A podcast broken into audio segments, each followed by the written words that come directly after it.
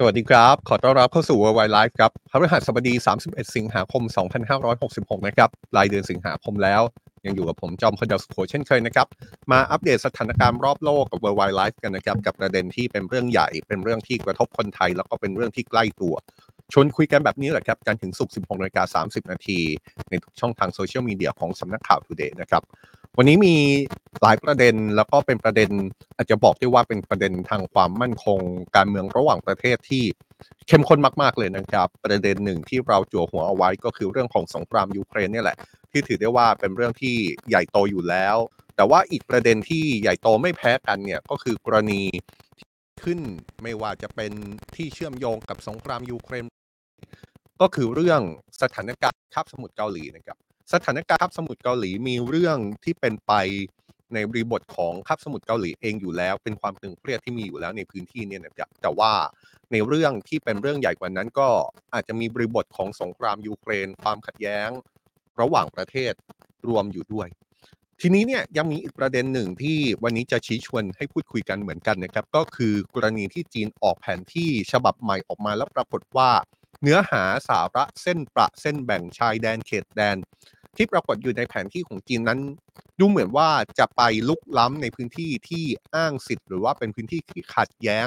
ในการอ้างสิทธิ์ระหว่างจีนกับชาติอื่น ๆอยู่นะครับพอแผนที่นี้ออกมาปุ๊บมีลักษณะของการไปขีดเส้นแล้วก็ทับซ้อนกับพื้นที่ที่อาจจะขัดแย้งเนี่ยมันก็เลยยิ่งทำให้หลายชาติแสดงความไม่พอใจออกมา วันนี้เราจะคลี่ปมในรายละเอียดของเรื่องนี้ด้วยนะครับ เอาเป็นว่าติดตามกันไปยาวๆครับกับ World Wide Life วันนี้การันตีอีกหนึ่งวันนะครับว่ามีความเข้มข้นในเนื้อหาสาระมาก ๆ เลย บางเนื้อหาเนี่ยก็เป็นเนื้อหาที่เราจะเอารายละเอียดมากางให้ดูกันนะครับ แต่ว่าในบางเรื่องเนี่ยเป็นกรณีอัปเดตสดๆร้อนๆที่เพิ่งเกิดขึ้น เมื่อไม่กี่นาทีไม่กี่ชั่วโมงที่ผ่านมานี้เอง ชวนคุยกันไปแบบนี้นะครับ แล้วก็สามารถที่จะพูดคุยกันได้เลยในทุกช่องทางโซเชียลมีเดีย ของสำนักข่าว Today ที่เรากำลังดูกันอยู่ตอนนี้นะครับ แต่ว่าก่อนที่จะไปเข้าข่าวเนี่ย ผมเชื่อว่าเดี๋ยวอยากจะถามทุกคนสักนิดนึงนะครับว่าสัญญาณเสียงของเราเป็นยังไงบ้าง สัญญาณเสียงของเราโอเคไหม ถ้าโอเคพิมพ์มาบอกหน่อยว่าว่าโอเคนะครับ ถ้าไม่โอเค เบาไปดังไปเสียงกล้องเสียงทึบเสียงอะไรต่างๆ เนี่ย ช่วยคอมเมนต์มาหน่อยแล้วกันนะครับ ในวันนี้ว่าสัญญาณเสียงเป็นยังไงบ้าง เอาละครับ ในวันนี้ก็ยังมีประเด็นอย่างที่บอกไปนะครับ เข้มข้น จริงจังเหมือนเดิมนะครับ กับหลายๆ เรื่องที่เกิดขึ้น เราจะไปพูดถึงกรณีของสงครามยูเครนกันก่อนล้วกันนะครับ วันนี้สงครามยูเครนมีหลายประเด็นในหลายมิติ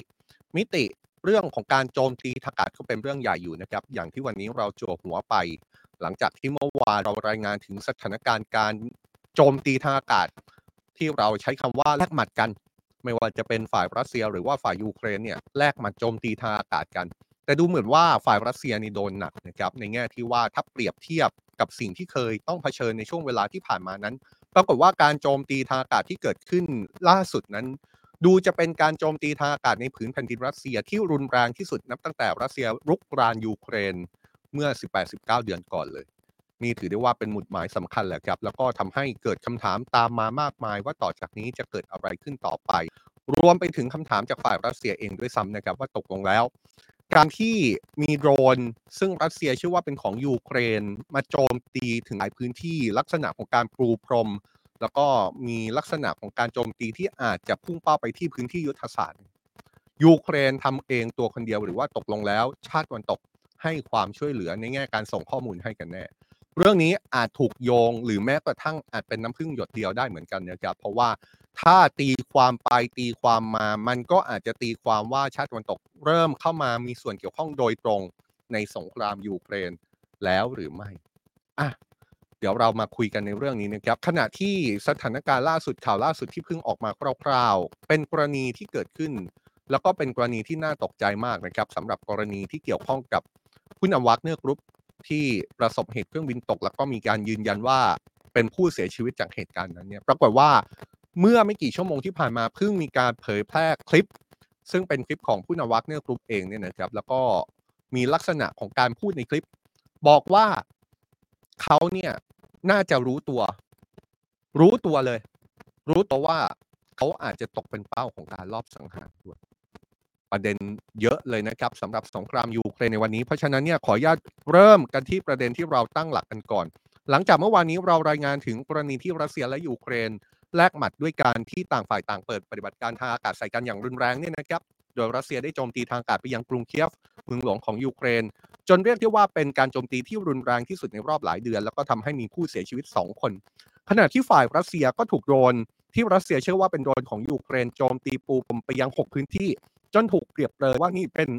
การโจมตีทางอากาศในผืนแผ่นดินของรัสเซีย ที่รุนแรงที่สุดนับตั้งแต่รัสเซียบุกยูเครน เมื่อเดือนกุมภาพันธ์ปีที่แล้วทีเดียวเนี่ยนะครับหนึ่งในเหตุโจมตียังทำให้เครื่องบินขนส่งสินค้าอิลยูชิน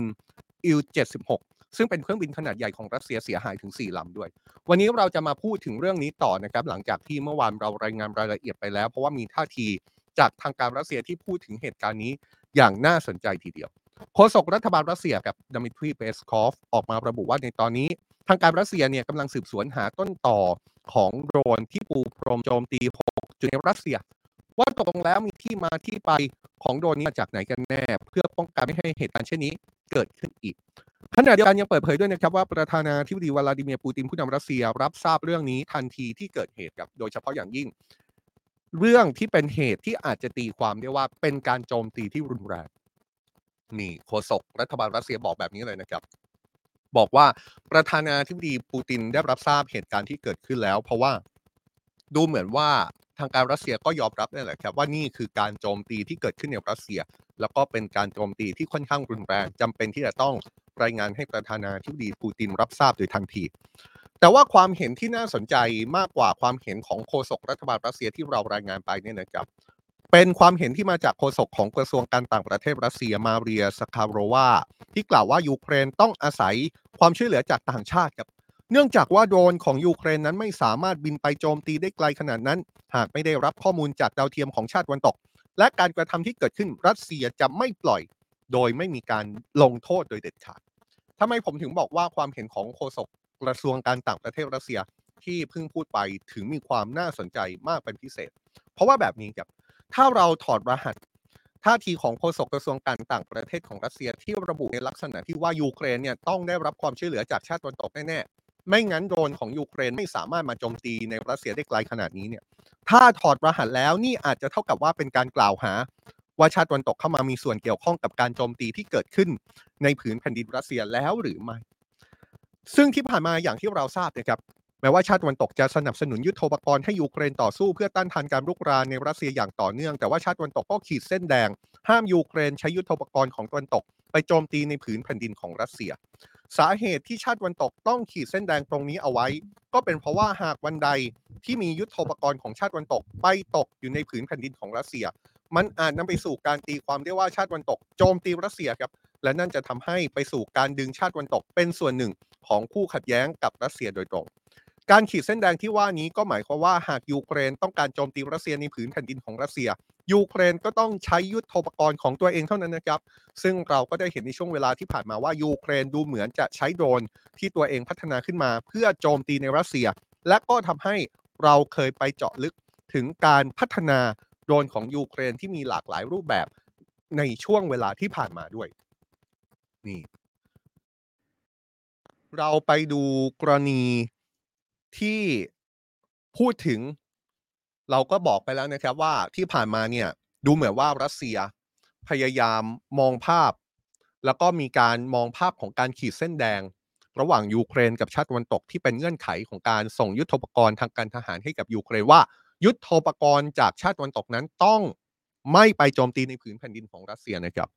ทีนี้พอยูเครนไม่ได้ล้ำเส้นแดงของชาติตะวันตกรัสเซียก็ไม่ได้พูดอะไรมากครับ เพราะว่ายูเครนก็เป็นคู่สงครามหลัก กับรัสเซียอยู่แล้ว จนกระทั่งข้อกล่าวหาของโฆษกกระทรวงการต่างประเทศรัสเซียล่าสุด ที่ชี้ว่าชาติตะวันตกอาจให้ความช่วยเหลือยูเครน ผ่านการส่งข้อมูลดาวเทียมพื้นที่ยุทธศาสตร์ของรัสเซีย แล้วก็ให้ยูเครนไปโจมตี ข้อกล่าวหานี้อาจถูกมองได้เหมือนกันนะครับว่าเป็นความพยายามในการดึงชาติตะวันตกเข้าใกล้กับจุดแตกหักว่า เป็นส่วนสำคัญในการโจมตีรัสเซียในผืนแผ่นดินของรัสเซียหรือไม่ พูดง่าย ๆเลยนะครับพูดง่าย ๆเลยก็คือว่าสิ่งที่เกิดขึ้นเนี่ยที่ผ่านมามันมีเส้นแดงในการทำสงครามระหว่างรัสเซียกับยูเครนอยู่ก็คือยูเครนไม่สามารถใช้ยุทธปกรณ์ของชาติตะวันตกไปโจมตีในผืนแผ่นดินของรัสเซียได้ สิ่งที่เราเห็นในช่วงหลายสัปดาห์ที่ผ่านมาก็คือกรณีที่มีโดรน ไปโจมตีในผืนแผ่นดินรัสเซีย และโดรนเหล่านั้นมีการคาดการณ์ว่าเป็นโดรนของยูเครนเองครับไม่ใช่โดรนของชาติตะวันตก เป็นโดรนที่ยูเครนมีการพัฒนาอย่างต่อเนื่องในช่วงสงครามยูเครน จนกระทั่งดูเหมือนว่าจะประสบความสำเร็จในการพัฒนา แล้วก็เริ่มนำมาใช้ในการโจมตีในผืนแผ่นดินรัสเซียในช่วงหลายสัปดาห์ที่ผ่านมา เพราะเป็นแบบนี้ไม่ได้ล้ำเส้นอะไรครับ ไม่ได้ล้ำเส้นที่ชาติตะวันตกขีดเอาไว้ เพราะว่าเป็นการใช้อาวุธของยูเครนโจมตีรัสเซีย แต่ว่ารัสเซียกำลังตั้งข้อสังเกตว่า แม้ว่าโดรนที่ใช้เนี่ยจะเป็นโดรนของยูเครน แต่ว่าข้อมูลที่ยูเครนได้รับ แล้วก็เป็นการล็อกเป้าโจมตีหลายพื้นที่ในรัสเซียเนี่ยเป็นข้อมูลที่ได้มาจากชาติตะวันตกหรือเปล่า แล้วถ้าเป็นแบบนั้นจริงเนี่ยมันจะเป็นการตีความได้หรือไม่ว่านี่เป็นการเข้ามาเกี่ยวข้องของชาติวันตก ที่เข้ามาโจมตีรัสเซียถึงในผืนแผ่นดินของรัสเซียแล้ว และนี่จะถูกตีความเพิ่มเติมไปได้อีกหรือไม่ ว่าชาติวันตกกำลังเข้ามาเกี่ยวข้องกับสงครามนี้โดยเป็นคู่ขัดแย้งกับรัสเซีย โดยตรงเป็นคู่สงครามกับรัสเซีย โดยตรงเลยหรือเปล่า ทีนี้มันมีท่าทีจากที่ปรึกษา ของประธานาธิบดียูเครนนะครับ ที่ยังคงยืนยันครับ บอกว่าภาพที่จะเห็นต่อจากนี้เนี่ยก็ยังเป็นภาพที่จะเกิดการโจมตี เหมือนที่ประธานาธิบดียูเครน เคยบอกเอาไว้ว่า สงครามยูเครนกำลังจะวกกลับไปยังผืนแผ่นดินของรัสเซียเนี่ยที่ปรึกษาของประธานาธิบดีวโลดิเมียเซเลนสกี้ยังยืนยันนะครับว่าตราบใดก็ตามที่ประธานาธิบดีปูตินยังคงเป็นประธานาธิบดีของรัสเซียเนี่ยสงครามจะยังคงเดินหน้าต่อไป และจะทำให้รัสเซียนั้นตกเข้าไปยังขุมนรกแห่งความยุ่งเหยิงที่ลึกขึ้น ลึกขึ้น ลึกขึ้นไปเรื่อยๆ อย่างไรก็ตามในมุมกลับกันนะครับ แม้ว่าเราจะเห็นภาพแล้วว่าฝ่ายรัสเซียถูกปูพรมโจมตีด้วยโดรนที่ฝ่ายรัสเซียเชื่อว่าเป็นโดรนของยูเครนใน 6 ภูมิภาค แล้วก็มีการเปรียบเลยว่านี่คือการโจมตีทางอากาศในรัสเซียครั้งใหญ่ที่สุดนับตั้งแต่เกิดสงครามยูเครนเป็นต้นมาเนี่ยนะครับ แต่ในอีกมุมหนึ่งยูเครนก็ถูกโจมตีทางอากาศอย่างรุนแรง ที่เกิดขึ้นล่าสุดเหมือนกันนะครับ โดยเป็นการโจมตีที่หลายคนมองว่า เป็นการโจมตียูเครนครั้งรุนแรงที่สุดในรอบหลายเดือน แล้วก็มีรายงานผู้เสียชีวิต 2 คนด้วย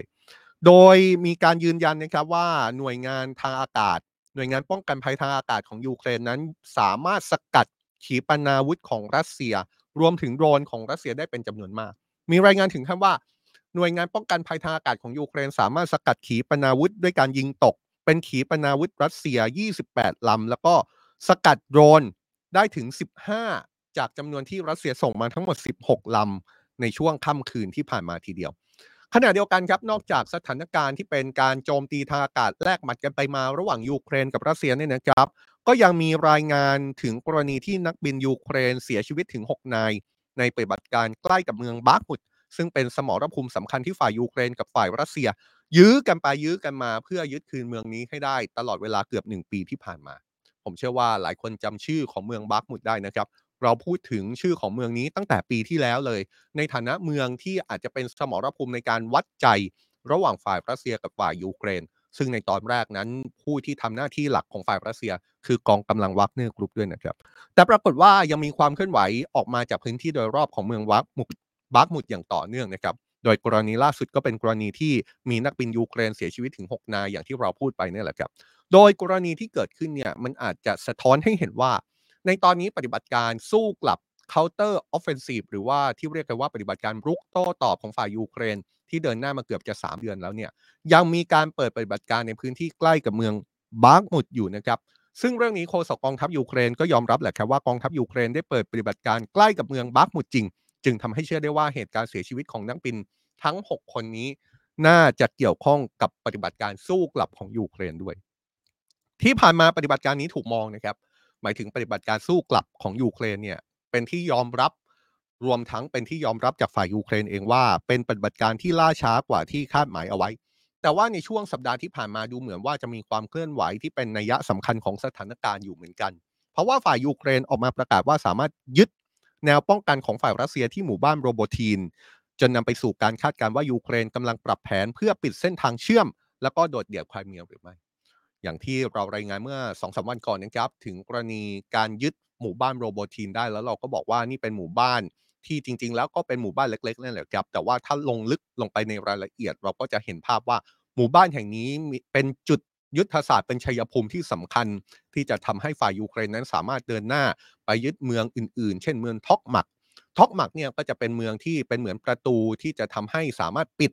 เส้นทางลำเลียงระหว่างไครเมียกับพื้นที่ทางภาคตะวันออกของประเทศยูเครนได้เลย แต่พอยูเครนออกมาประกาศว่าประกาศว่าสามารถยึด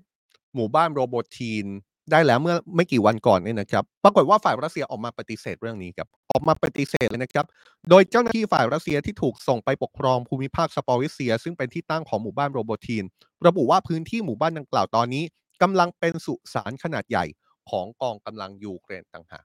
เนี่ยแหละครับนี่คือภาพที่เราเอามาอธิบายเมื่อสองสาวันก่อนนะครับเป็นภาพที่ทางการยูเครนออกมาบอกว่าสามารถยึดหมู่บ้านที่มีชื่อว่าโรโบทีนได้แล้ว แล้วเราก็อธิบายแล้วนะครับ แม้ว่าการยึดครั้งนี้จะเป็นเรื่องของการยึดหมู่บ้านนะครับแต่ว่าหมู่บ้านแห่งนี้ใกล้กับเมืองท็อกมักซึ่งเป็นเครือข่ายไม่ว่าจะเป็นถนนหรือว่าทางรถไฟที่สามารถเชื่อมโยงระหว่างไครเมีย กับภูมิภาคทางภาคตะวันออกของยูเครนได้ เพราะฉะนั้นเนี่ยถ้ายูเครนสามารถรุกคืบได้ต่อด้วยการยึดเมืองที่มีชื่อว่าท็อกมักได้จริงๆเนี่ยก็จะเป็นเรื่องที่มีความสำคัญขึ้นมา เพราะว่ายูเครนก็อาจจะสามารถปิดประตูทางเชื่อม ระหว่างไครเมียกับพื้นที่อื่น ๆ ที่อยู่ในยูเครนได้ และนี่จะเป็นหนึ่งในแผนของการโดดเดี่ยวไครเมียด้วยหรือไม่ ต้องบอกแบบนี้นะครับ ว่าสงครามยูเครนเนี่ยก็เป็นเรื่องที่เป็นปัญหา แล้วก็เป็นเรื่องที่สะท้อนให้เห็นถึงความท้าทายที่เกิดขึ้น ไม่ว่าจะเป็นความท้าทายระดับโลก ไม่ว่าจะเป็นความท้าทายที่เกิดจากการทำสงคราม การทำความการรบของทั้งสองฝ่าย หรือแม้กระทั่งมันก็สะท้อน ให้เราได้เห็นถึงปัญหาที่เกิดขึ้นภายในประเทศ ไม่ว่าจะเป็นภายในรัสเซียหรือว่ายูเครนมากพอสมควรเลยนะครับ ก่อนหน้านี้เราก็เคยพูดถึงปัญหาที่ชาวรัสเซียไหลออก ไม่อยากอยู่ในประเทศที่ไปทำสงครามกับประเทศอื่นครับหรือแม้กระทั่งอยากหนีออกนอกประเทศ เพราะว่าไม่อยากถูกเกณฑ์ให้เป็นทหารรัสเซียไปสู้รบในยูเครน แต่ว่ากรณีกรณีแบบนี้ต้องพูดแบบแฟร์ครับ เพราะว่ากรณีกรณีแบบนี้ก็เกิดขึ้น กับยูเครนเช่นกันนะครับแล้วก็เรื่องนี้เนี่ยเป็นเรื่องที่ฝ่ายยูเครนออกมายอมรับเลยครับว่า ในตอนนี้ทางการยูเครนพบปัญหาการทุจริต โดยใช้ข้ออ้างทางการแพทย์ เป็นเหตุผลให้ผู้นั้นไม่ต้องถูกเกณฑ์เป็นทหารไปสู้รบกับรัสเซียครับเรื่องนี้คนที่ออกมาเปิดเผยนี่ไม่ธรรมดาเลยนะครับ คนที่ออกมาพูดก็คือประธานาธิบดีวโลดิเมียเซเลนสกี้ผู้นำของยูเครนที่ออกมายอมรับล่าสุด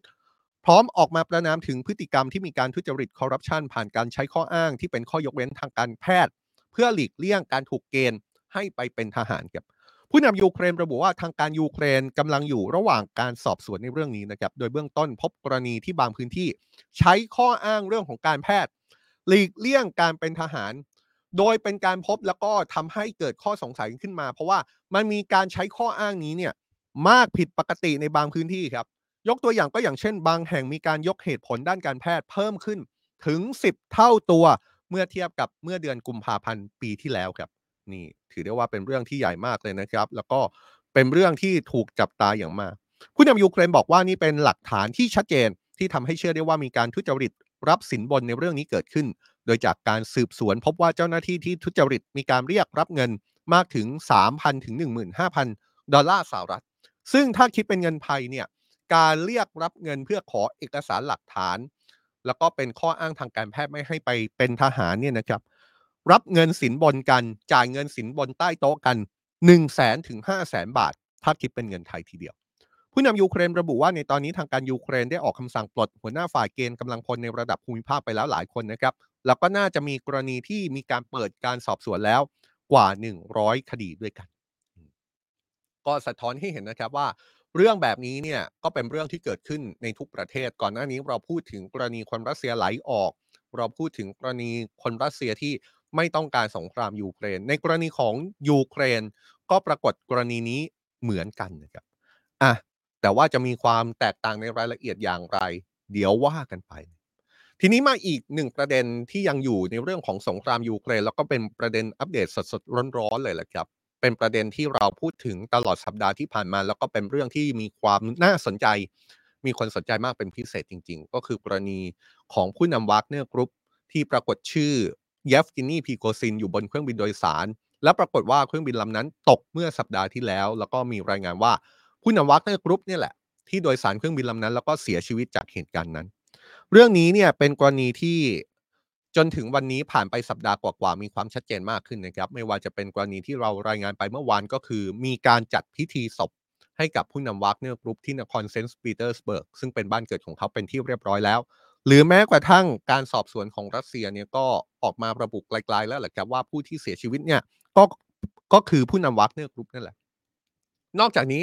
ยังมีท่าทีของฝ่ายอื่นๆด้วยนะครับ ก็คือท่าทีของรัฐบาลสหรัฐที่เราจับตากันว่า เดี๋ยวเร็วๆนี้ก็คงจะมีความชัดเจนมากขึ้นเรื่อยๆ แล้วก็อาจจะมีความชัดเจนที่เป็นทางการ ว่าสหรัฐกำลังสรุปว่ากรณีผู้นำวากเนอร์กรุ๊ปเสียชีวิตเนี่ยมีความเกี่ยวข้อง หรือว่าประธานาธิบดีปูตินอยู่เบื้องหลัง แล้วก็เป็นเรื่องของการลอบสังหารหรือไม่ แต่ว่าล่าสุดที่เราหยิบเรื่องนี้มาพูดกันอีกครั้งเนี่ยเพราะว่ามีคลิปล่าสุดออกมาครับเป็นคลิปของนายเยฟเกนีพริโกซินผู้นำวากเนอร์กรุ๊ปขณะที่เขากำลังมีชีวิตอยู่ครับ เป็นคลิปนี้แหละครับ เพิ่งเผยแพร่ออกมานะครับ เผยแพร่ออกมาหลังจากที่หลายฝ่ายค่อนข้างยืนยันชัดเจนว่าเขาเสียชีวิตแล้วก็มีการเพิ่งเผยแพร่คลิปนี้ออกมาเลย โดยคลิปนี้เนี่ยเป็นคลิปที่เชื่อว่าน่าจะถ่ายทำเอาไว้ช่วงไม่กี่วันก่อนที่ผู้นำวากเนอร์กรุ๊ปจะเสียชีวิตครับคลิปนี้ที่ถูกเผยแพร่ออกมานะครับ อย่างที่เห็นในภาพครับเป็นคลิปที่เขากำลังอยู่บนรถยนต์ แล้วก็อ้างว่าตอนนั้นเนี่ยเขาอยู่ในทวีปแอฟริกา ความน่าสนใจคือสิ่งที่เขาพูดในคลิปครับผู้นำวากเนอร์ดูเหมือนจะส่งสัญญาณรู้ตัว ว่าตัวเขาเองมีความเสี่ยงที่จะถูกลอบสังหารนะครับภายในคลิปเขากล่าวว่าสำหรับใครก็ตามที่กำลังถกเถียงว่าเขากำลังเป็นหรือตาย หรือกำลังตั้งคำถามว่าผู้นำวากเนอร์กรุ๊ปกำลังทำอะไรอยู่ ก่อนจะบอกว่าในตอนนี้เนี่ยตอนที่เขาพูดอยู่เนี่ยบันทึกไว้ในคลิปวิดีโอเลยนะครับ เขาบันทึกเวลาด้วยการพูดเลยว่า ณตอนที่เขาพูดเนี่ย คือช่วงสุดสัปดาห์ที่ 2 ของเดือนสิงหาคม 2023 ซึ่งถ้าไปดูตามปฏิทินแล้วก็น่าจะเป็นวันที่ 19 ถึง 20 สิงหาคม ก่อนที่จะบอกว่าในตอนที่เขาพูดที่อยู่ในรถเนี่ยนะครับเขากำลังอยู่ในทวีปแอฟริกา เขาพูดบอกว่าสำหรับใครที่สงสัยว่าเขาจะเป็นหรือตายเนี่ย ใครก็ตามที่กำลังคิดจะปลิดชีพเขาหรือว่าพูดถึงชีวิตส่วนตัวของเขาเนี่ย ตอนนี้เนี่ยทุกอย่างกำลังโอเค พูดง่ายๆนะครับ นี่เป็นคลิปที่เป็นไม่กี่คลิปสุดท้ายที่ถูกเผยแพร่ออกมา ก่อนที่ผู้นำวากเนอร์กรุ๊ปจะเสียชีวิตเป็นการเผยแพร่หลังเสียชีวิตด้วยนะครับ โดยคลิปที่เปิดเผยออกมาล่าสุดนั้นแม้จะไม่สามารถยืนยันได้ชัดเจนว่าเป็นคลิปที่ถ่ายในวันเวลา หรือสถานที่ใด ไม่รู้ว่าถ่ายในช่วงวันที่ 19-20 สิงหาคมที่สักที่หนึ่งในทวีปแอฟริกาหรือไม่เนี่ย แต่ก็มีการตั้งข้อสังเกตแบบนี้นะครับว่าเสื้อผ้าที่เขาใส่ นาฬิกาที่เขาสวมอย่างที่เห็นในภาพเนี่ย สอดคล้องกับคลิปที่เผยแพร่เมื่อวันที่ 21 สิงหาคมครับ ที่เขาได้ถ่ายให้เห็นพื้นที่โล่งกว้าง และก็ระบุว่าเป็นการถ่ายทำในทวีปแอฟริกาจำกันได้ใช่ไหมครับ ก่อนที่ผู้นำวากเนอร์กรุ๊ปจะเสียชีวิตเนี่ยเขาได้ถ่ายได้มีการเผยแพร่คลิปวิดีโอคลิปหนึ่งออกมา แล้วก็เป็นคลิปที่เขายืนอยู่บนพื้นที่โล่งกว้าง แล้วก็ระบุว่าเป็นคลิปที่มาจากทวีปแอฟริกา แล้วก็พูดถึง ท่าทีของวากเนอร์กรุ๊ปบทบาทของวากเนอร์กรุ๊ปที่อาจจะกลับไปยังทวีปแอฟริกาเนี่ยคลิปนี้แหละครับที่เผยแพร่ออกมาเป็นคลิปที่เผยแพร่ออกมาก่อนที่เขาจะเสียชีวิตนะครับ ก่อนที่จะประสบเหตุตก ก็ถูกพูดถึงแล้วก็เป็นที่ฮือฮามาก ล่าสุดก็คือคลิปล่าสุด ก็คือคลิปที่เขานั่งอยู่ในรถเนี่ยเป็นการเผยแพร่หลังจากที่เขาเสียชีวิตแล้ว แล้วก็มีการพูดถึงในลักษณะของการส่งสัญญาณว่า เอ๊ะ เหมือนจะรู้ตัวนะ ว่าผู้นำวากเนอร์กรุ๊ปเนี่ยอาจจะรู้ตัวว่ากำลังตกอยู่ในความเสี่ยงว่าจะถูกลอบสังหารหรือไม่ ผ่านการพูดว่า ใครก็ตามที่กำลังคิดอยู่นะว่าเขากำลังเป็นหรือตาย ใครก็ตามที่กำลังคิดว่าทำอะไรอยู่เนี่ยสำหรับเขาในตอนนั้นเนี่ยเขาบอกว่าตอนนั้นเขาโอเคอยู่นี่เป็นคลิปที่สร้างเสียงฮือฮามากเลยนะครับ ว่านี่คือการเผยแพร่คลิปสุดท้าย ของผู้นำวากเนอร์กรุ๊ปแล้วก็เป็นการเผยแพร่ที่ดึงระยะด้วยซ้ำนะครับ เป็นการดึงระยะหลังจากที่เครื่องบินของผู้นำวากเนอร์กรุ๊ปตก เป็นการดึงระยะหลังจากที่หลายฝ่ายเริ่มยืนยันชัดเจนว่าผู้ที่เสียชีวิตจากเหตุการณ์นี้คือผู้นำวากเนอร์กรุ๊ปแล้วก็เป็นการดึงระยะหลังจากที่มีพิธีศพ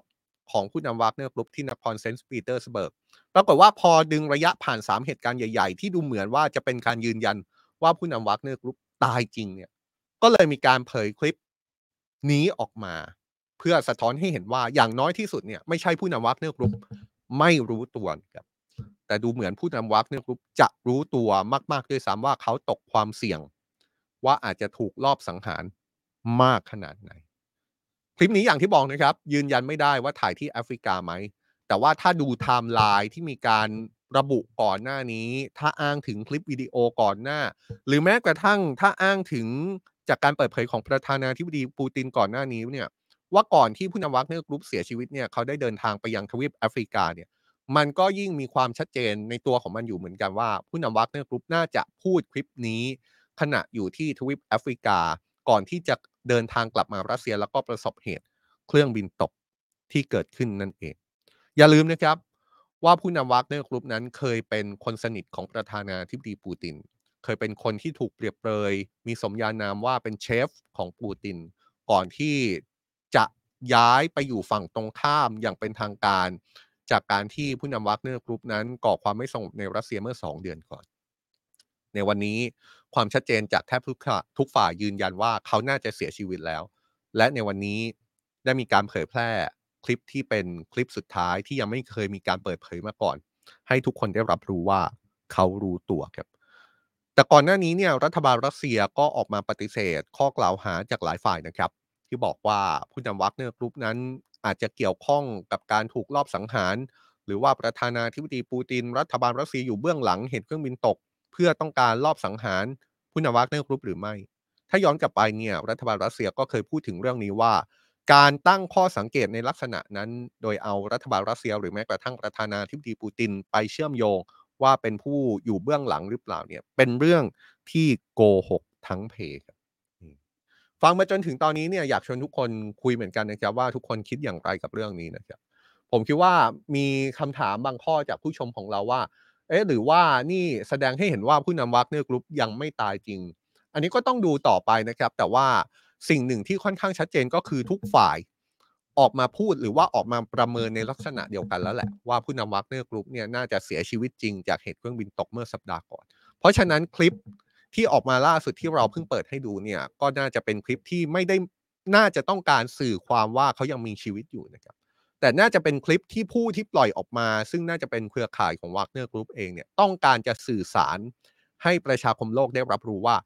ไม่ใช่ว่าผู้นำวักเนอร์กรุ๊ปไม่รู้ว่าตัวเขาเอง มีความเสี่ยงที่อาจจะถูกลอบสังหารมากกว่า ทุกคนคิดแบบนี้ไหมครับ ชวนคุยกันได้นะครับ หรือว่ามองต่าง หรือว่ามองว่าผู้นำวักเนอร์กรุ๊ปยังไม่ตายยังไงเนี่ยแสดงความเห็นกันมาให้เต็มที่เลยนะครับ เพราะว่าอยากชวนทุกคนคุยในประเด็นนี้เหมือนกัน แล้วก็ชวนแสดงความเห็น แล้วก็แนบเหตุผลกันมาด้วยละกัน ว่าทำไมคิดว่ายังไม่ตายทำไมคิดว่าตายแล้วทำไมคิดว่าคิดว่าถึงมีการปล่อยคลิปนี้ออกมาในช่วงเวลานี้ นี่ ก็เป็นไปได้นะครับ ในมุมมองที่ว่าผู้นำวักเนอร์กรุ๊ปจะตายจริงไหมไม่ตายจริงไหม แน่นอนนะครับว่ายังไม่มีใครรู้ แต่ว่าในฐานะของการสรุปจากข่าวจากท่าทีความเคลื่อนไหวจากทุกฝ่าย ในกรณีสงครามยูเครนเนี่ยสิ่งที่เราบอกได้ หรือว่าสิ่งที่เราสรุปได้เนี่ยก็คือแทบจะทุกฝ่าย แม้กระทั่งฝ่ายวักเนอร์กรุ๊ปเอง แม้กระทั่งฝ่ายรัสเซียเอง แม้กระทั่งอีกฝ่ายก็คือสหรัฐ หรือแม้กระทั่งยูเครนเอง ก็ค่อนข้างที่จะฟันธงไปในทางเดียวกันว่าผู้นำวักเนอร์กรุ๊ปเสียชีวิตแล้วอะชวนคุยนะครับ ชวนคุย แต่อย่างที่ย้ำครับ ไม่ว่าจะยังไงก็ไม่หมายความว่า การที่ตั้งข้อสังเกตว่าผู้นำวักเนกรุ๊ปยังไม่ตายเป็นเรื่องที่ผิดนะครับ ก็ชวนคุยกันได้เลยครับ แล้วก็ชวนแสดงความเห็นกันได้เลยกรณีของสงครามยูเครนวันนี้ยาวจริง ๆ ครับ แล้วก็เราค่อยๆ ให้ภาพตั้งแต่กรณีที่เกิดขึ้น เรื่องของการ ถล่มกันไปมาการแลกหมัดโจมตีทางอากาศกันไปมา ระหว่างรัสเซียกับยูเครนลากยาว มาจนถึงเรื่องปฏิบัติการในพื้นที่ของสงครามยูเครนสำหรับปฏิบัติการสู้กลับของยูเครน แล้วก็มาพูดถึงกรณีกรณีล่าสุดเกี่ยวกับผู้นำวักเนอร์กรุ๊ปที่มีการเผยแพร่ล่าสุดเป็นคลิปออกมานี่นะครับ เราจะไปขยายความสงครามยูเครนกว้างไปกว่านั้นในระดับโลกกันต่อครับ ซึ่ง นี่ก็เป็นมุมมองที่เราดำเนินการอย่างต่อเนื่องแล้วนะครับ เพราะว่าปฏิเสธไม่ได้จริง ๆ ว่าเรื่องของสงครามยูเครนเนี่ยเป็นเรื่องที่ลุกลามไปยังระดับโลก แล้วก็กระทบมาถึงพวกเราทุกคนจริง ๆ วันนี้เราจะมองภาพกว้างกันต่อนะครับ มีประเด็นที่น่าสนใจถ้าเรามองภาพกว้างไปครับ เพราะว่าในวันนี้มีความเห็นมาจากรัฐบาลสหรัฐ ที่ออกมาเตือนไปยังรัฐบาลเกาหลีเหนือให้ยุติการเจรจาเพื่อส่งมอบอาวุธให้กับรัสเซีย เพื่อไปทำสงครามยูเครนนะครับ นี่เป็นความเคลื่อนไหวที่ ไม่ได้เพิ่งออกมาเป็นครั้งแรกนะครับ เพราะว่าก่อนหน้านี้ก็มีข้อสังเกตเกี่ยวกับการส่งอาวุธเกาหลีเหนือไปช่วยรัสเซียมาแล้วหลายครั้ง แต่ว่าการเตือนครั้งล่าสุดที่เราหยิบยกมาเนี่ย รัฐบาลสหรัฐโดยโฆษกความมั่นคงแห่งชาติสหรัฐจอห์นเคอร์บี้ระบุว่าทางการสหรัฐกำลังกังวล ถึงความเป็นไปได้ที่รัสเซียและเกาหลีเหนือได้บรรลุข้อตกลงในการส่งมอบอาวุธให้กันครับ จอห์นเคอร์บี้บอกว่าทางการสหรัฐเชื่อว่า รัฐมนตรีกลาโหมของรัสเซียเซอร์เกย์ชอยกู น่าจะพยายามโน้มน้าวรัฐบาลเกาหลีเหนือ เมื่อตอนที่เขาเดินทางไปพบนายคิมจองอึนผู้นำสูงสุดเกาหลีเหนือที่กรุงเปียงยาง เมืองหลวงของเกาหลีเหนือเมื่อหลายสัปดาห์ก่อน อย่างไรก็ตามทางการสหรัฐไม่ได้พูดถึงรายละเอียดในกรณีนี้เพิ่มเติมครับนี่แหละครับนี่เป็นภาพที่รัฐมนตรีกลาโหมของรัสเซียเดินทางไปยังเกาหลีเหนือ แล้วก็พบกับในคิมจองอึนผู้นำสูงสุดของเกาหลีเหนือนะครับ เป็นการพบกันเมื่อหลายสัปดาห์ก่อน แล้วก็เป็นการพบกันที่ถูกจับตาอย่างมากว่า จะมีการพูดคุยเกี่ยวกับเรื่องความร่วมมือในการส่งยุทโธปกรณ์จากเกาหลีเหนือไปให้รัสเซียหรือไม่ หลังจากในช่วงที่เวลาที่ผ่านมามีการตั้งข้อสังเกตว่าการสู้รบที่ยืดเยื้อในสงครามยูเครน น่าจะส่งผลทำให้อาวุธของรัสเซียร่อยหลอลงไปบ้างไม่ไม่มากก็น้อย และน่าจะมีความจำเป็นที่รัสเซียอาจจะต้องขอความช่วยเหลือไปยังเกาหลีเหนือนะครับ เรื่องนี้เนี่ยยิ่งตอกย้ำความสัมพันธ์ระหว่างรัสเซียและก็เกาหลีเหนือว่ามีความแน่นแฟ้นกันมากขึ้นเนี่ยเพราะว่าก่อนหน้านี้ผู้นำรัสเซียแล้วก็ผู้นำเกาหลีเหนือเพิ่งแลกจดหมายที่มีเนื้อหากระชับความสัมพันธ์ต่อกันอีกด้วยนะครับ อย่างที่บอกครับ ข้อสังเกตว่าเกาหลีเหนือส่งอาวุธให้รัสเซียไม่ว่าจะเป็นการส่งให้ให้ความช่วยเหลือ หรือว่าขายอาวุธให้กับรัสเซียเนี่ยมันไม่ใช่ข้อกล่าวหาใหม่นะครับ ก่อนหน้านี้ก็มีข้อกล่าวหาในลักษณะนี้มาแล้ว โดยเมื่อปีที่แล้วเนี่ยรัฐบาลสหรัฐกล่าวหาว่าเกาหลีเหนือส่งกระสุนปืนใหญ่ให้กับรัสเซียครับขณะเดียวกันก็มีรายงานถึงรายงานข่าวถึงการสั่งซื้อกระสุนจากเกาหลีเหนือ และดูเหมือนจะพบหลักฐานการใช้กระสุนจากเกาหลีเหนือด้วยนะครับ โดยที่ผ่านมาทางการเกาหลีเหนือ และรัสเซียออกมาปฏิเสธข้อกล่าวหานี้มาโดยตลอดครับ ขณะที่การกล่าวหาล่าสุดก็ยังไม่มีความเห็นใดๆนะครับ เมื่อสอบถามไปถึงผู้แทนเกาหลีเหนือ รวมถึงผู้แทนรัสเซียที่ประจำการในองค์การสหประชาชาติ ข้อกังวลล่าสุด จากสหรัฐยังเกิดขึ้นไล่เลี่ยกับที่เมื่อวานนี้กองทัพเกาหลีใต้ ระบุนะครับว่าทางการเกาหลีเหนือได้ยิงขีปนาวุธพิสัยไกลข้ามทวีป 2 ลูก หลังจากที่สหรัฐเพิ่งยิงระเบิดพิสัยไกล ซึ่งเป็นส่วนหนึ่งของการซ้อมรบร่วม ทางทะเลระหว่างเกาหลีใต้และสหรัฐในภูมิภาคครับนี่เป็นอีกครั้งนะครับที่บรรยากาศในคาบสมุทรเกาหลีตึงเครียด ซึ่งแม้ว่านี่จะเป็นเรื่องที่คาดการได้อยู่แล้วนะครับ เพราะว่าเกิดขึ้นทุกครั้งที่ฝ่ายสหรัฐแล้วก็เกาหลีใต้รวมถึงญี่ปุ่นซ้อมรบในพื้นที่ แต่ว่าในครั้งนี้ทางการเกาหลีเหนือตอบโต้ค่อนข้างที่จะรุนแรง โดยเตือนเลยนะครับ ว่าการซ้อมรบที่เกิดขึ้น ระหว่างสหรัฐกับเกาหลีใต้เนี่ยมันจะเป็นการกระทำที่จะยิ่งเป็นอันตรายต่อการเกิดสงครามนิวเคลียร์ท่าทีที่เกิดขึ้นก็เป็นผลมาจากการที่สหรัฐแล้วก็เกาหลีใต้ รวมถึงญี่ปุ่นเนี่ยจัดกลุ่มความร่วมมือต่อกันเมื่อไม่กี่สัปดาห์ก่อนด้วยนะครับ โดยมีเป้าหมายยกระดับความสัมพันธ์ให้มีความเข้มข้นมากขึ้น แล้วก็มีการตกลงที่จะแชร์ข้อมูลเกี่ยวกับการยิงขีปนาวุธของเกาหลีเหนือแบบเรียลไทม์ระหว่างกันด้วย ก็เป็นเรื่องสงครามยูเครนที่เราพยายามให้ภาพเห็นชัดๆนะครับ ทั้งในพื้นที่สมรภูมิรบ ทั้งในพื้นที่ที่เป็นประเทศที่เป็นคู่ขัดแย้งกัน รวมถึงผลกระทบของสงครามยูเครนที่ลุกลามมาถึงระดับโลก ตอนนี้ดูเหมือนว่าจะมีการลุกลาลุกลามมาจนถึงคาบสมุทรเกาหลีด้วยนะครับ เอาละครับ เล่าให้ฟังมาจนถึงตอนนี้แล้ว สิ่งหนึ่งที่อยากถามเหมือนที่ถามต้นรายการครับ ก็คือทุกคนฟังเสียงผมชัดเจนไหมครับ เมื่อสักครู่ตอนต้นรายการเนี่ย ผมเห็นว่ามีบางคนบอกว่าได้ยิน แต่ว่าดูเหมือนจะมีเสียงช็อตตอนนี้เนี่ยทีมงานของเราได้เปลี่ยนระบบเสียงให้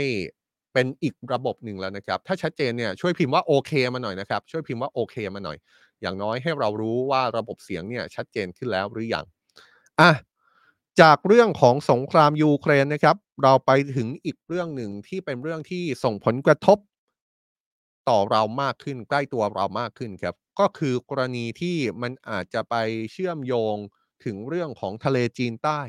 กรณีที่อาจจะไปเชื่อมโยงถึงความขัดแย้ง ระหว่างจีนกับหลายชาติอาเซียนนะครับ เรื่องนี้ เป็นเรื่องที่ยืดเยื้อยาวนานมาเป็น 10บสปีแล้วละครับ ผมทำข่าวมาตั้งแต่ 10 กว่าปีก่อนก็มีการพูดถึงพื้นที่ทับซ้อนพื้นที่ขัดแย้งในทะเลจีนใต้ ที่จีนมีความขัดแย้งกับหลายชาติของอาเซียน แต่เรื่องนี้ยังคงอยู่นะครับแล้วก็เป็นประเด็นที่ออกมาล่าสุดด้วย รวมถึงพื้นที่ความขัดแย้งที่เป็นพื้นที่ชายแดนระหว่างจีนกับประเทศอื่น ๆ โดยเฉพาะอย่างยิ่ง ความขัดแย้งบริเวณชายแดนระหว่างจีนกับอินเดียด้วยนะครับ ล่าสุดเนี่ยอินเดียรวมถึงหลายชาติของอาเซียน ออกมาโวยแผนที่เวอร์ชัน2023 ของจีนครับ ซึ่งเป็นแผนที่ที่ออกมามีลักษณะอ้างสิทธิ์เหนือพื้นที่ติดชายแดนอินเดีย แม้ว่า 2 ผู้นำก็คือผู้นำจีนกับอินเดียเพิ่งพูดคุยนอกรอบกันไม่นานนะครับท่าทีนี้ออกมาในลักษณะเดียวของอาเซียนเลยครับ ที่ออกมาแสดงความไม่พอใจถึงแผนที่ที่จีนออกมาล่าสุดครับ ภาพที่เห็นอยู่ในหน้าจอตอนนี้ก็คือภาพแผนที่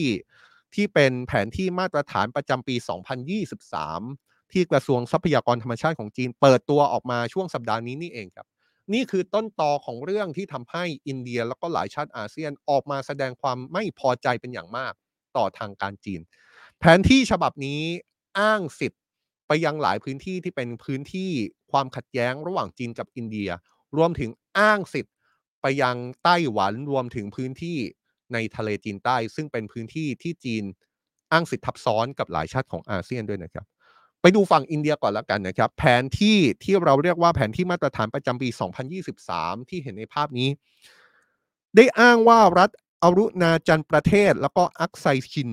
ทางตะวันออกเฉียงเหนือของอินเดีย เป็นดินแดนภายใต้อธิปไตยของจีนครับทีมงานของเราทำแผนที่อีกชิ้นหนึ่งมาให้เห็นภาพชัดๆนะครับ ตรงนี้เนี่ยที่เป็น พื้นที่สีแดงเนี่ยก็คืออักไซชิน แล้วก็อรุณาเจาประเทศเนี่ยเป็นพื้นที่ที่มีการอ้างสิทธิ์ขัดแย้งบริเวณชายแดนระหว่างจีนกับอินเดียกันอยู่นะครับปรากฏว่าแผนที่มาตรฐานประจำปี 2023 ดูเหมือนว่าทางการจีนจะควบรวมลากเส้น พื้นที่ที่เป็นพื้นที่ขัดแย้งกับอินเดีย เป็นส่วนหนึ่งของจีนไปด้วย แล้วก็ทำให้ทางการอินเดียไม่พอใจเป็นอย่างมาก ขณะที่อีกจุดหนึ่งครับ ก็เป็นจุด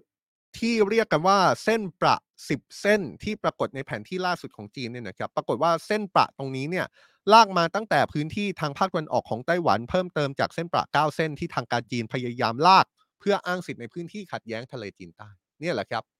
ตรงนี้เนี่ยก็จะเห็นภาพชัดเจนเลยนะครับ เราซูมไปให้เห็นภาพว่า ดูเหมือนว่าจีนจะลากเส้นประครอบคลุมพื้นที่ของไต้หวัน แล้วก็ลากยาวลงมาในพื้นที่ส่วนใหญ่ของทะเลจีนใต้ ตรงนี้เนี่ยทำให้ทั้งอินเดีย แล้วก็หลายชาติอาเซียนไม่พอใจเป็นอย่างมาก ไปดูท่าทีของทีละประเทศกันนะครับ ไปดูท่าทีของฝั่งอินเดียก่อนก็ได้ กระทรวงการต่างประเทศของอินเดียออกแถลงการคัดค้านแผนที่นี้เลยครับ แล้วก็มีการประท้วงอย่างรุนแรงผ่านท่องทางทางการทูตแล้วนะครับรัฐมนตรีต่างประเทศของอินเดียกล่าวถึงกรณีนี้ ว่าในอดีตจีนได้ออกแผนที่ที่อ้างสิทธิเหนือดินแดน ซึ่งไม่ใช่ของจีนมาก่อน นี่คือนิสัยเดิมๆของพวกเขา นี่ไม่ใช่เริ่มใหม่แต่เริ่ม มีการพูดถึงนิสัยแบบนี้มาตั้งแต่ช่วงปี 1950 แล้วนี่วิจารณ์จีนค่อนข้างรุนแรงเลยนะครับ บอกว่านี่คือนิสัยเดิมๆของจีน ที่ไปอ้างสิทธิ์เหนือดินแดนที่ไม่ใช่ของตัวเอง การประท้วงของอินเดียรอบนี้เกิดขึ้นหลังจากที่ไม่กี่วันก่อน นายกรัฐมนตรีนเรนทาโมดีของอินเดีย แล้วก็ประธานาธิบดีสีจิ้นผิงของจีน เพิ่งจะพูดคุยกันนอกรอบในการประชุมกลุ่มบิ๊กส์ที่ประเทศแอฟริกาใต้นะครับแล้วก็เห็นตรงกันด้วยนะครับว่าจะพยายามหาทางในการลดการเผชิญหน้า และความตึงเครียดบริเวณชายแดนลงครับ ซึ่งที่ผ่านมานั้นบริเวณชายแดนของจีน แล้วก็อินเดียมักจะเกิดความตึงเครียดอยู่เสมอนะครับแล้วก็เกิดเหตุปะทะขึ้นเป็นระยะ ทั้งสองฝ่ายได้ทำข้อตกลงกันไว้ในปี 1996 ว่าจะไม่มีการใช้ระเบิดแล้วก็อาวุธปืนในพื้นที่นี้ จึงปรากฏภาพในช่วงหลายปีที่ผ่านมา ผมคิดว่าถ้าใครติดตามจำกันได้นะครับทหารจีนและอินเดียในพื้นที่ตรงนั้นเนี่ยทำตามข้อตกลงครับ ไม่ใช้ระเบิดไม่ใช้ปืนแต่ว่าก็จะใช้อาวุธประเภท กระบองไม้ไผ่ หรือว่าการใช้รั้วลวดหนามในการปะทะกันในพื้นที่บริเวณชายแดน อย่างไรก็ตามในช่วงหลังเริ่มมีภาพของทหารจีนที่พกพาอาวุธที่มีความรุนแรงขึ้นนะครับ ไม่ว่าจะเป็นกระบองหนามที่ทำจากเหล็ก จนทำให้การประทะในปี 2020 ก็คือเมื่อ 3 ปีก่อนเนี่ยมีทหารอินเดียเสียชีวิตมากถึง 20 นายทีเดียว แต่อย่างที่บอกว่าแผนที่มาตรฐานฉบับล่าสุดของจีนยังมีการลากเส้นไปยังพื้นที่ขัดแย้งทะเลจีนใต้ รวมถึงไต้หวันด้วยนะครับ ล่าสุดก็มีความเคลื่อนไหวของประเทศแถบนี้ตามมาแหละครับ ชาติหนึ่งที่ออกมาเป็นชาติแรก ๆ เลย ก็คือกระทรวงการต่างประเทศมาเลเซีย ที่ระบุในวันนี้นะครับว่าทางการมาเลเซียได้ส่งโน้ตประท้วงไปยังทางการจีน หลังจากรายละเอียดของแผนที่นี้อ้างสิทธิ์ในทะเลจีนใต้ เว็บไซต์เบอร์นามาซึ่งเป็นสื่อทางการมาเลเซีย รายงานเลยนะครับว่ากระทรวงการต่างประเทศมาเลเซีย ได้เน้นย้ำถึงการปฏิเสธการกระทำที่ชาติอื่น ๆ ได้อ้างสิทธิ์ในอธิปไตยเหนือน่านน้ำในทะเล ภายใต้พื้นฐานของแผนที่มาเลเซียใหม่ เมื่อปี 1979 แถลงการของกระทรวงการต่างประเทศมาเลเซียยืนยันด้วยนะครับ ว่ามาเลเซียเห็นว่ากรณีของทะเลจีนใต้เป็นเรื่องที่ซับซ้อน และก็มีความอ่อนไหว รวมทั้งจำเป็นต้องจัดการด้วยสันติผ่านการเจรจาบนพื้นฐานกฎหมายระหว่างประเทศ และอนุสัญญาสหประชาชาติว่าด้วยกฎหมายทะเลคริสตศักราช 1982 หรือที่เรียกว่า UNCLOS ซึ่งทางการมาเลเซียยังคงให้ความมั่น ที่จะร่วมมือกับทุกภาคส่วนตามปฏิญญา ว่าด้วยแนวปฏิบัติของภาคีทะเลจีนใต้ ที่ทำเอาไว้อย่างครอบคลุม และก็มีประสิทธิภาพ รวมถึงจะเจรจาตามแนวปฏิบัติเพื่อหาข้อยุติ โดยเร็วที่สุดเท่าที่จะเป็นไปได้ ซึ่งการพูดคุยว่าด้วยแนวปฏิบัติของภาคีในทะเลจีนใต้ จีนและอาเซียนเพิ่งมีการพูดคุยกันเมื่อวันที่ 13 กรกฎาคมที่ผ่านมานี้เองนะครับ อีกชาติหนึ่งที่มีท่าทีออกมาครับก็คือฟิลิปปินส์ นี่ฟิลิปปินส์ก็เป็นหนึ่งในชาติที่มีความขัดแย้งในพื้นที่ทะเลจีนใต้ กับจีนค่อนข้างที่จะรุนแรงนะครับ โดยมีท่าทีที่ออกมาจากทางการฟิลิปปินส์ที่ระบุในการประท้วงจีนในลักษณะเดียวกันกับที่มาเลเซียประท้วงเลย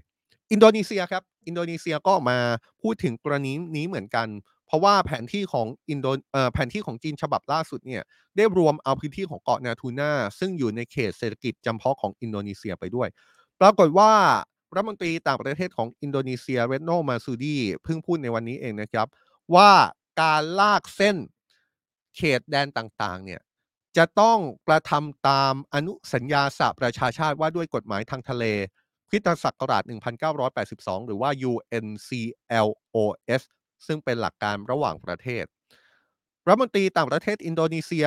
ระบุอีกนะครับว่า การลากเส้นหรือการอ้างสิทธิ ก็ต้องทำไปตามข้อตกลงระหว่างประเทศเท่านั้น รวมทั้งสิ่งที่เกิดขึ้น รัฐมนตรีต่างประเทศของอินโดนีเซียระบุเลยนะครับว่าท่าทีที่ออกมาเนี่ยท่าทีที่ออกมาพูดถึงกรณีของการลากเส้น เขตแดนโดยเฉพาะเขตแดนทางทะเลที่อาจจะไปทับซ้อนกับพื้นที่อ้างสิทธิ์ของอินโดนีเซียเนี่ยไม่ใช่ท่าทีใหม่นะครับเป็นท่าทีที่อินโดนีเซียยืนอยู่ในจุดนี้มาโดยตลอด พูดง่ายๆก็เป็นการแสดงความไม่พอใจ